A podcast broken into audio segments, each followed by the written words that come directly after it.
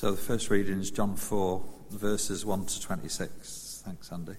Um, Jesus talks with a Samaritan woman. Now, Jesus learned that the Pharisees had heard that he was gaining and baptizing more disciples than John, although in fact it was not Jesus who baptized, but his disciples. So he left Judea and went back once more to Galilee.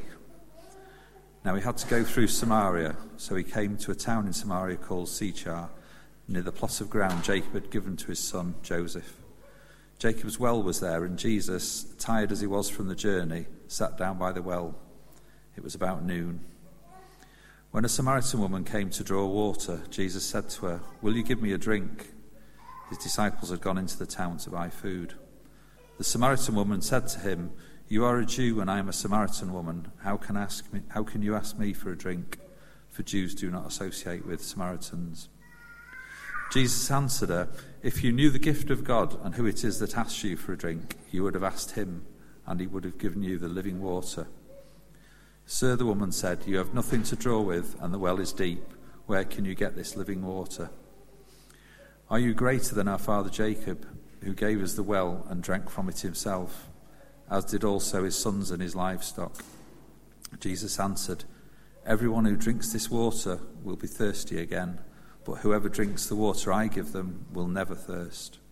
Indeed, the water I give them will become in them a spring of water, welling up to eternal life. The woman said to him, Sir, give me this water so that I won't get thirsty and have to keep coming back here to draw water. He told her, Go call your husband and come back. I have no husband, she replied. Jesus said to her, You are right when you say you have no husband. The fact is, you've had five husbands and the man you now have is not your husband. Sorry, I just lost my page. What you've said, what you've just said is quite true. Technical hitch. Sir, the woman said, I can see that you are a prophet. Our ancestors worshipped on this mountain, but you Jews claim that the place where we must worship is in Jerusalem. Woman, Jesus replied, Believe me, a time is coming when you will worship the Father neither on this mountain nor in Jerusalem. You Samaritans worship what you do not know. We worship what we do know, for salvation is from the Jews. Yet a time is coming and has now come when the true worshippers will worship the Father in the Spirit and in truth, for they are the kind of worshippers the Father seeks. God is Spirit, and his worshippers must worship in the Spirit and in truth. The woman said, I know that Messiah, called Christ, is coming. When he comes, he will explain everything to us. Then Jesus declared, I, the one speaking to you, I am he. Amen.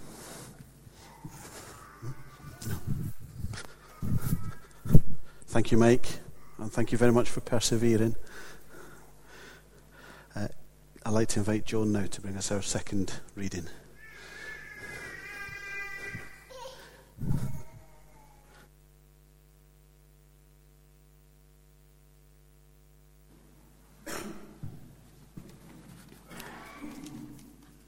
Our second reading is from Luke chapter 9, 18 to 27.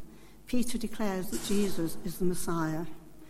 Once, when Jesus was praying in private and his disciples were with him, he asked them, Who do the crowds say I am? They replied, Some say John the Baptist, others say Elijah, and still others that one of the prophets of long ago has come back to life. But what about you? he asked. Who do you say I am? And Peter answered, God's Messiah. Jesus predicts his death. Jesus strictly warned them not to tell this to anyone, and he said, The Son of Man must suffer many things and be rejected by the elders the chief priests and the teachers of the law, and he must be killed, and on the third day be raised to life. Then he said to them all, Whoever wants to be my disciple must deny themselves and take up their cross daily and follow me. For whoever wants to save their life will lose it, but whoever loses their life for me will save it. What good is it for someone to gain life for me? For, sorry. What good is it for anyone to gain life for the whole world and yet lose or forfeit their very self? Whoever is ashamed of me and my words, the Son of Man will be ashamed of them when he comes into his glory, and into the glory of the Father and of the holy angels.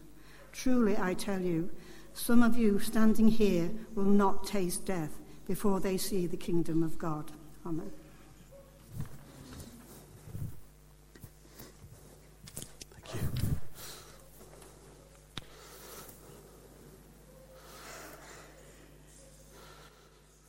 So, who is Jesus to you? As I said before, it's the, it's the end of the Essential Jesus series. Um, I think, I think I get wheeled out at the end of every series we do. It's kind of like, oh, Andy preaching, we must be finished something. um, which is, is probably good. Um, I have to say, I, I don't get to the house groups very easily. Well, at all, in fact. Um, and I know Rachel doesn't either. But I've, I really enjoy the fact that I can read at home what the house groups are reading, and then when I come to church on the Sunday morning, the sermons fit. Um, but obviously now we're at the end of Essential Jesus. We've done Essential Jesus. We did Essential Hundred. We did we did another Essential Question. I'd almost forgotten about Essential Question. I have to say, I found the book the other day when I was looking for Essential Jesus. What's this one? Oh, Essential Question. Um, and I guess, you know, we, have reached the end of this study and it's, it's time to move on to something else. Like I say, I've in, I enjoy the fact that I can read the same thing as, as, as everybody else is reading. But as we move forward, it would be good if you have any sort of ideas or suggestions for what we do next or if you feel particularly strongly one way or the other about we all do the same thing or we don't all do the same thing, come and speak to me or speak to one of the other elders because we'll, we'll have a bit of a gap now because we haven't got anything lined up straight away. Um, but we'll be meeting and praying about where we go next, and it would be good to know what you think. So it would be really good to get your, your, your feedback. Um, so, yeah, any ideas or suggestions, tell an elder. It's basically the theme for the, for the next while. Anything you think people should know, tell an elder. Anything you want to ask a question about, ask an elder. Um, find an elder and pin them to the wall, and maybe not pin them to the wall. Obviously, speak to other people too, but if it's. Yeah, anyway, carry on, Andrew. Who is Jesus to you? I couldn't quite decide if this was possibly the easiest subject I'd ever had or the hardest. Because on the one hand, it's like, well, who's Jesus to you? Well, who is Jesus to you? I can't tell you who Jesus is to you. I can tell you who Jesus is to me. Is that, is that, does that make it dead easy or does it make it quite difficult? Well, we'll, find out. It's probably dead easy and I will make it look really difficult. Um, the Essential Jesus series actually started, if you're remember that far back. I can't even remember when we started it, but it, was a while ago. Uh, with who is Jesus. So we've started with five readings about who is Jesus. We've had, my math's right, another 90 readings telling us who Jesus is, and then the last five, who is Jesus to you? So, with that in mind, I'm guessing it's the to you bit that's the important bit this morning rather than who is Jesus.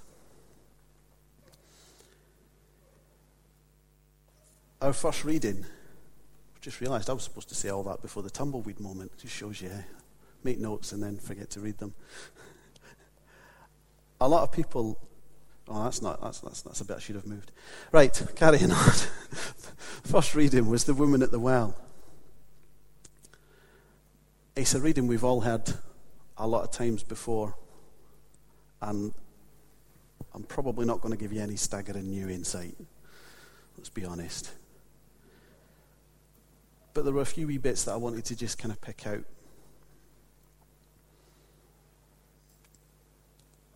It's important to remember it's Jesus who initiates the conversation. Jesus was sitting by the well, and the woman came over, and he said to her, can I have a drink, please? Jesus quite often used to kind of go off into the hills to pray and to be on his own. And, and, and, and in some ways, you know, if you were reading this and you knew that, you might, you might, Uh, you might think, well, you know, the, the Pharisees are keeping tabs on him, so he's decided to, to beat it and, and go somewhere else, and, and he wants to be on his own. And maybe he did. Maybe he was sitting by the well, thinking, praying, and then this woman comes along. But not just a woman, a Samaritan woman. It would have been unusual for Jesus to sort of start speaking to this woman on her own. It would have been highly unusual for Jesus to have started speaking to a Samaritan bloke. The fact that it was a Samaritan woman makes it even more unlikely. And what does he promise her? He promises her living water, the Holy Spirit. The fact that Jesus spoke to the Samaritan woman is important because it, and the fact that it was Jesus that initiated it, it, it means Jesus is wanting to speak to us. He isn't sitting going, well, you know, I'm here for, I'm here for everybody, but well, maybe not that person because they're a bit, bit iffy. up until that point, I think a lot of people would have thought that Jesus was the Jewish Messiah and only the Jewish Messiah. He was there to save the Jews and just the Jews. But Jesus makes it clear by, by offering this woman the living water, this Samaritan woman, that he's here not just for, for the Jews, but for, for everyone. That's kind of important to us because we wouldn't be here if Jesus was just for the Jews.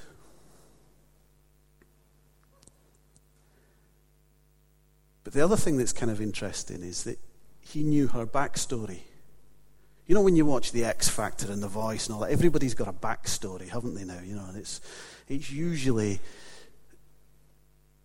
a kind of a, a tale of woe. You don't, you don't, have you ever seen anyone come on The X Factor and go, I came from a privileged background. I have not had to wait for anything. I've had everything I ever wanted, but I'd quite like to be a singer. You know, because nobody's going to vote for them, are they? There's no, there's no sympathy there, is there? She didn't have to tell Jesus about her background. He already knew. He knew as soon as she mentioned it. He knew before she mentioned it. Because he knew her in the same way as he knows all of us. And she was probably a woman that people who knew her backstory, if you like, didn't really associate with. But again, he initiated the conversation with her. There is no one who isn't good enough for Jesus. So she, he says, Go and tell your husband. And she says, Well, I haven't got a husband. He says, I know you haven't got a husband. And not just that. You've been married five times, and you know this guy isn't your husband at the moment. You know, he knew all that, and it didn't. It didn't matter. She actually goes and tells all her friends, "Come and meet the man who told me everything I ever did." But he didn't hold it over her.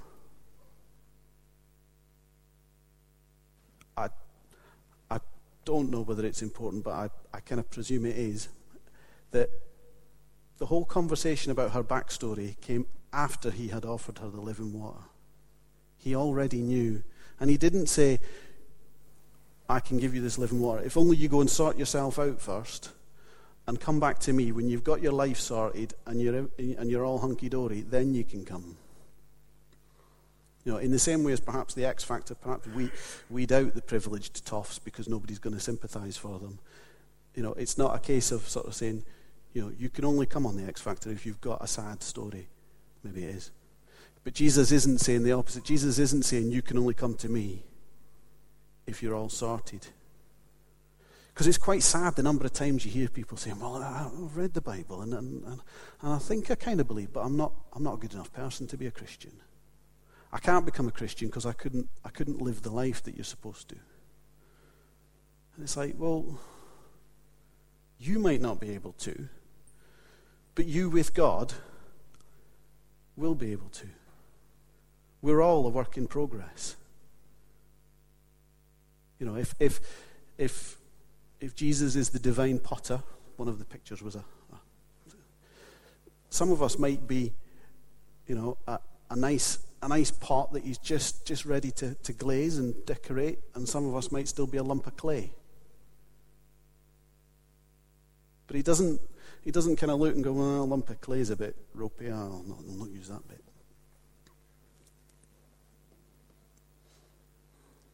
Jesus knew this woman. He knew her story, and he didn't tell her to go and sort herself out first and then come back to him. That doesn't mean that he, he wouldn't have asked her to think about how she was living her life. But he didn't tell her to do that first. He didn't tell her that he knew until after she'd mentioned it to him, though.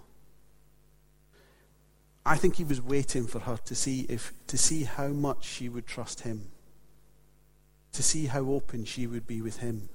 Go and tell your husband. And she could have gone, Oh, yeah, all right. Because as far as you're concerned and everyone else is concerned, he is my husband. I will go and tell him.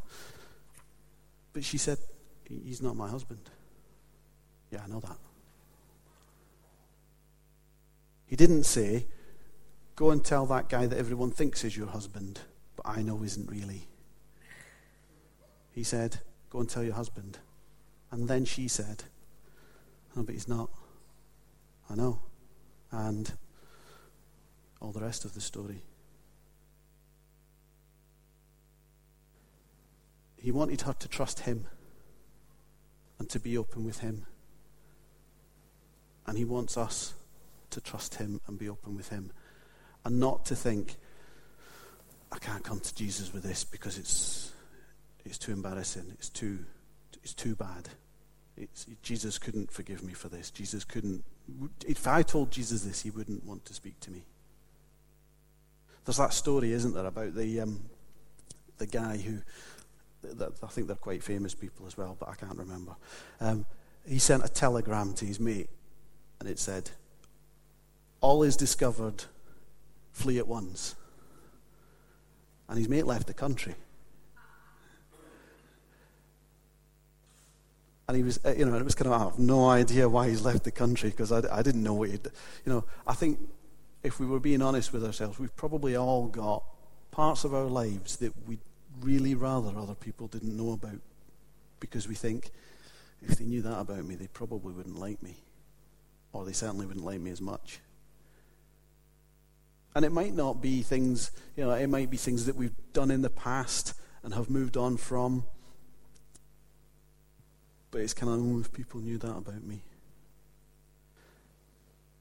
It might be that before we knew someone properly, we maybe said unkind things about them, and then we've become friends with them, and we think, oh, if they knew some of the things I said about them before we were friends, they wouldn't want to be my friend anymore. Jesus knows all these things. Jesus knows how many of us have said unkind things about him before he became our friend, before we got to know him properly. And it's not that he doesn't care. But if you're really sorry about it, He won't hold it over you. I was trying to find the right word when I was writing my notes, and I was like, He doesn't judge. It's like, no, He will. Ultimately, He will. He will judge everyone who, who doesn't know Him.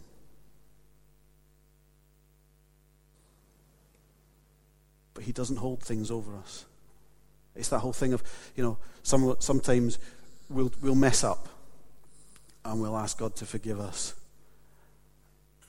And it's not that God doesn't forgive us, it's that we don't really forgive ourselves. And we kind of say, but I'm, no, but I'm really sorry for that thing, God, Jesus, that I did. And Jesus says, What thing? I've forgiven you, I've forgotten about it. Move on. He doesn't condemn us when we ask for forgiveness. And his forgiveness is absolute. It's not conditional. It's not, well, I'll forgive you of that as long as you never do it again. I'll forgive you of that if you promise to try and live a really good life from now on. If you really are sorry and you ask for forgiveness, then Jesus will forgive you.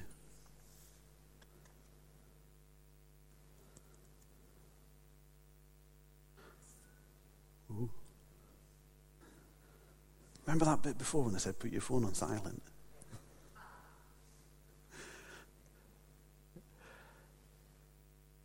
the second reading. Um, and I, I apologise to, to, to Mike in particular, but to both Mike and Jonah. I, I, did try and look for how, how I might cut some of these readings down, but there was bits at the back end of the reading that I thought, mm, I, might, I might keep that bit. So, you know, I would have made the bit about the Samaritan woman shorter, but then right at the very end of the reading, she went, come and meet the man who told me everything I ever did. I thought, oh, I can't skip that bit. So, Jesus is talking to his disciples. And he asks them a question. And I think the first question was probably fairly easy for them. Who do other people say I am? That's all right, because there's no sort of personal thing there, is there? It's just, you know, who do, who do other people think I am? You know, when I talked before about it's an easy question, who is Jesus to you? Because there's no right or wrong answer, it's who is Jesus to you. But it's not necessarily that easy, is it? To think through. Who do other people think Jesus is? Well, that's probably a much easier question because we don't have to put ourselves into the answer, if you like. So the disciples were quite happy coming up with answers with that, and they, and they all sort of had a bit of a, got their heads together, didn't they? And they said, oh, some, some say John the Baptist, and others say Elijah, and still others say one of the prophets of long ago that's come back to life. Now, in our world of internet and telly and radio and newspapers and all those sorts of things, that sounds a little bit odd, doesn't it? I was trying to explain this to Ethan yesterday when we were, when we were, um, well, I, I was upstairs writing some notes, and Ethan decided to come and quiz me about what I was doing while I was doing it. So you know, and, and, and I suppose the, the, the, person that you might have most closely confused Jesus with might well have been John the Baptist because they were cousins. There might have been a bit of a family resemblance. If you'd seen one, you might see the other in the distance and go, that's that same guy again, isn't it? But Ethan just found it incredible that you, could, you couldn't. How, how would you not know that that was? But obviously, all the stories that people had heard about Jesus were being passed along by word of mouth. And Jesus, Jesus' disciples were baptizing people. And John the Baptist was baptizing people, and the Pharisees were keeping tabs to see whose, whose group was getting biggest and who was likely to be the most trouble. And Jesus says, Who do people say I am? And there's all sorts of, well, you, you know, John the Baptist and Elijah. Elijah's the one that got taken into heaven in a chariot of fire, isn't he?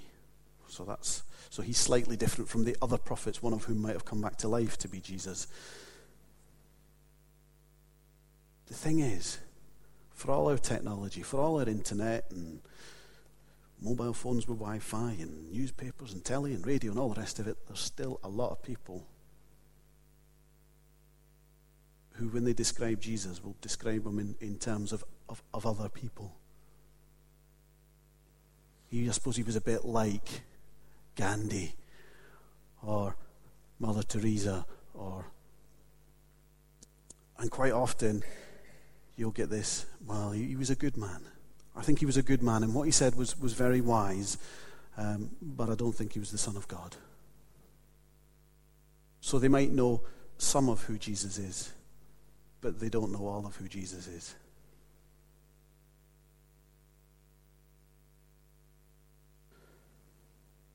That second question, though, he's asked them, who, who do other people say, say I am? Oh, well, John the Baptist, Elijah, one of the prophets. Yeah, yeah, that, that's it. Okay. Who do you say I am? That's a trickier question. And I can kind of imagine them all standing there, suddenly becoming incredibly interested in their sandals. Oh, look, a worm. And sort of nudging each other and going, You say, you say. No, no, you say. You go first. Sounds like a squirrel, but I know the answer is Jesus. And then good old Peter, everybody's favourite disciple, speak first, think later. Peter goes, You're the Messiah. You've been sent by God.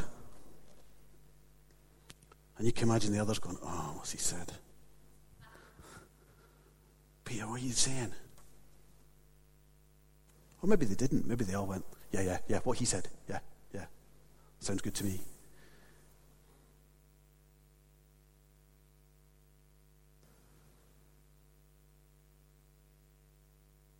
There's another version of the story where Jesus says, You could have only known that because it's been revealed to you by God. It's interesting that, like I said before, people, people will say, Oh, Jesus was a good man and he, he said a lot of wise things and he, and he said things that you know we, we, should, we should live our lives by, but he wasn't, he wasn't God. He wasn't the Son of God. And maybe it's because, in, for example, in this reading, Peter says, you're, you're the Messiah. And then Jesus says, Well, don't tell anyone else. Don't tell other people. And maybe some people interpret that as, as, as Jesus going, Well, not really, but if you want to think that, then, then fine. But actually, if you read further on, it's not because of that. It's because it's dangerous to say that Jesus is the Messiah. It's like the whole sort of, you know, there's all sorts of films, usually superhero things, you know, Superman or Supergirl or Batman or Spider-Man or whatever, and there's always, there's always a love interest. A boyfriend or a girlfriend, because I've, I've had Supergirl in there, so that's okay. We can have a, boy, a boyfriend in there. And, and, there's always that moment where it's like, well, you know, we, we, can't really be together because it's too dangerous for you. If, if someone found out that it would be dangerous for you, and in some ways, it, it, it is a, just be careful who you go around telling that I'm the Messiah, Peter, because not everybody's ready to hear this. And some people are particularly ready not to hear it and will very quickly separate your head from the rest of your body for saying it. It, it was kind of fashionable for a while, I think, to kind of say, well, you know, being, being a Christian's dead easy, isn't it? You know, and, and it's for weak people, and, and, you know, I don't need an emotional crutch, I don't need to be a Christian, and all that. And Jesus says, yeah, if you're going to be my disciple, you have to take up your cross daily and follow me. You have to deny yourself. It's not easy being a Christian. It's not easy following Jesus. So when Jesus asks, Who am I to you? That's a big question. And I asked it earlier and I said there were no wrong answers. It's not really true, is it? I think C.S. Lewis had the best response I've had to the people who say that Jesus is he's, he's not God, but he's a good man and he's a wise man. And C.S. Lewis says, if you read what, and I'm paraphrasing because I can't remember it exactly, but C.S. Lewis said, if you read what Jesus said, he left us in no doubt that he was God. Your only alternatives are that either he was a con man who convinced everyone else that he was God deliberately, or he was a madman who thought he was God when he wasn't. But you can't say he was a good man and a wise man, but he wasn't God.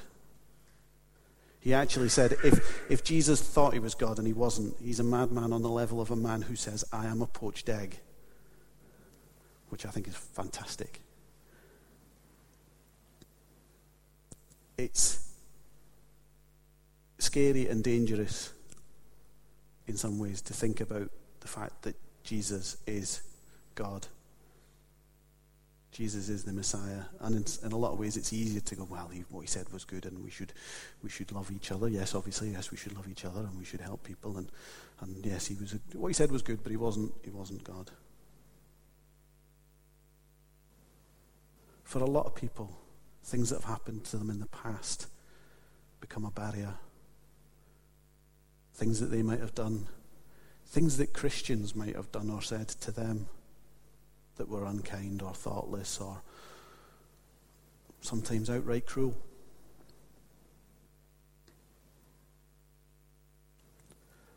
But like the Samaritan woman, if we're open with Jesus and we say, Jesus, I struggle with this. Jesus, I don't know about this. Jesus, I think you might be God, but other people who told me you're God have been so horrible to me in the past that I don't know how that can be.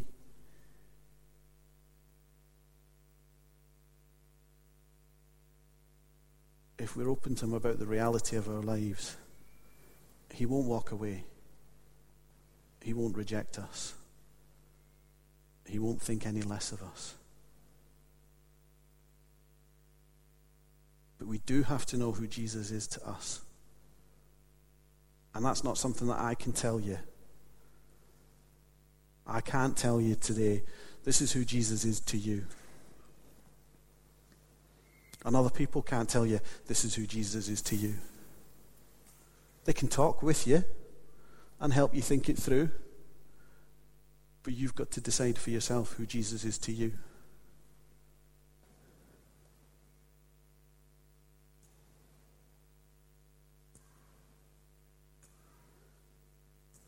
And you've got to be open to see it. We can pray with you, we can hope that you'll see it, but you've got to be open to see it. I've asked a lot, I've asked you all who Jesus is to you, so I thought it was only fair that I finish off by sharing who Jesus is to me. So I've got four things. And they're probably pretty similar to what everybody else has said, to be honest. He's my hero. He gave his life to save mine. He's a mentor. He's a guide someone who helps me to live a better life through his own example and through teaching. He's a friend. He's always there for me. And he's a captain. He's someone to follow, someone to look up to, someone who'll correct my mistakes, pick me up when I've done something wrong. I liked what Josh said about him being a, an approachable boss. Because sometimes it's easy to forget that ultimately Jesus is in charge. We get quite fixated on Jesus is our friend, Jesus is our chum. And he is. But he's, he's also in charge. For those of you who, who didn't notice, my four things start with the letters HMFC which is Heart of Midlothian Football Club, because I figured if that's what happens when you have services with LCFC, I want a bit of that for Hearts. So, don't be scared of being open with Jesus because he's, he's not going to turn his back on you. And it's easy sometimes to think of that as being a barrier to someone who's not a Christian yet, but we all still mess up. And we all still have things that we'd rather Jesus didn't know about or hadn't seen us doing. And He does know. But He wants us to trust Him and to tell Him.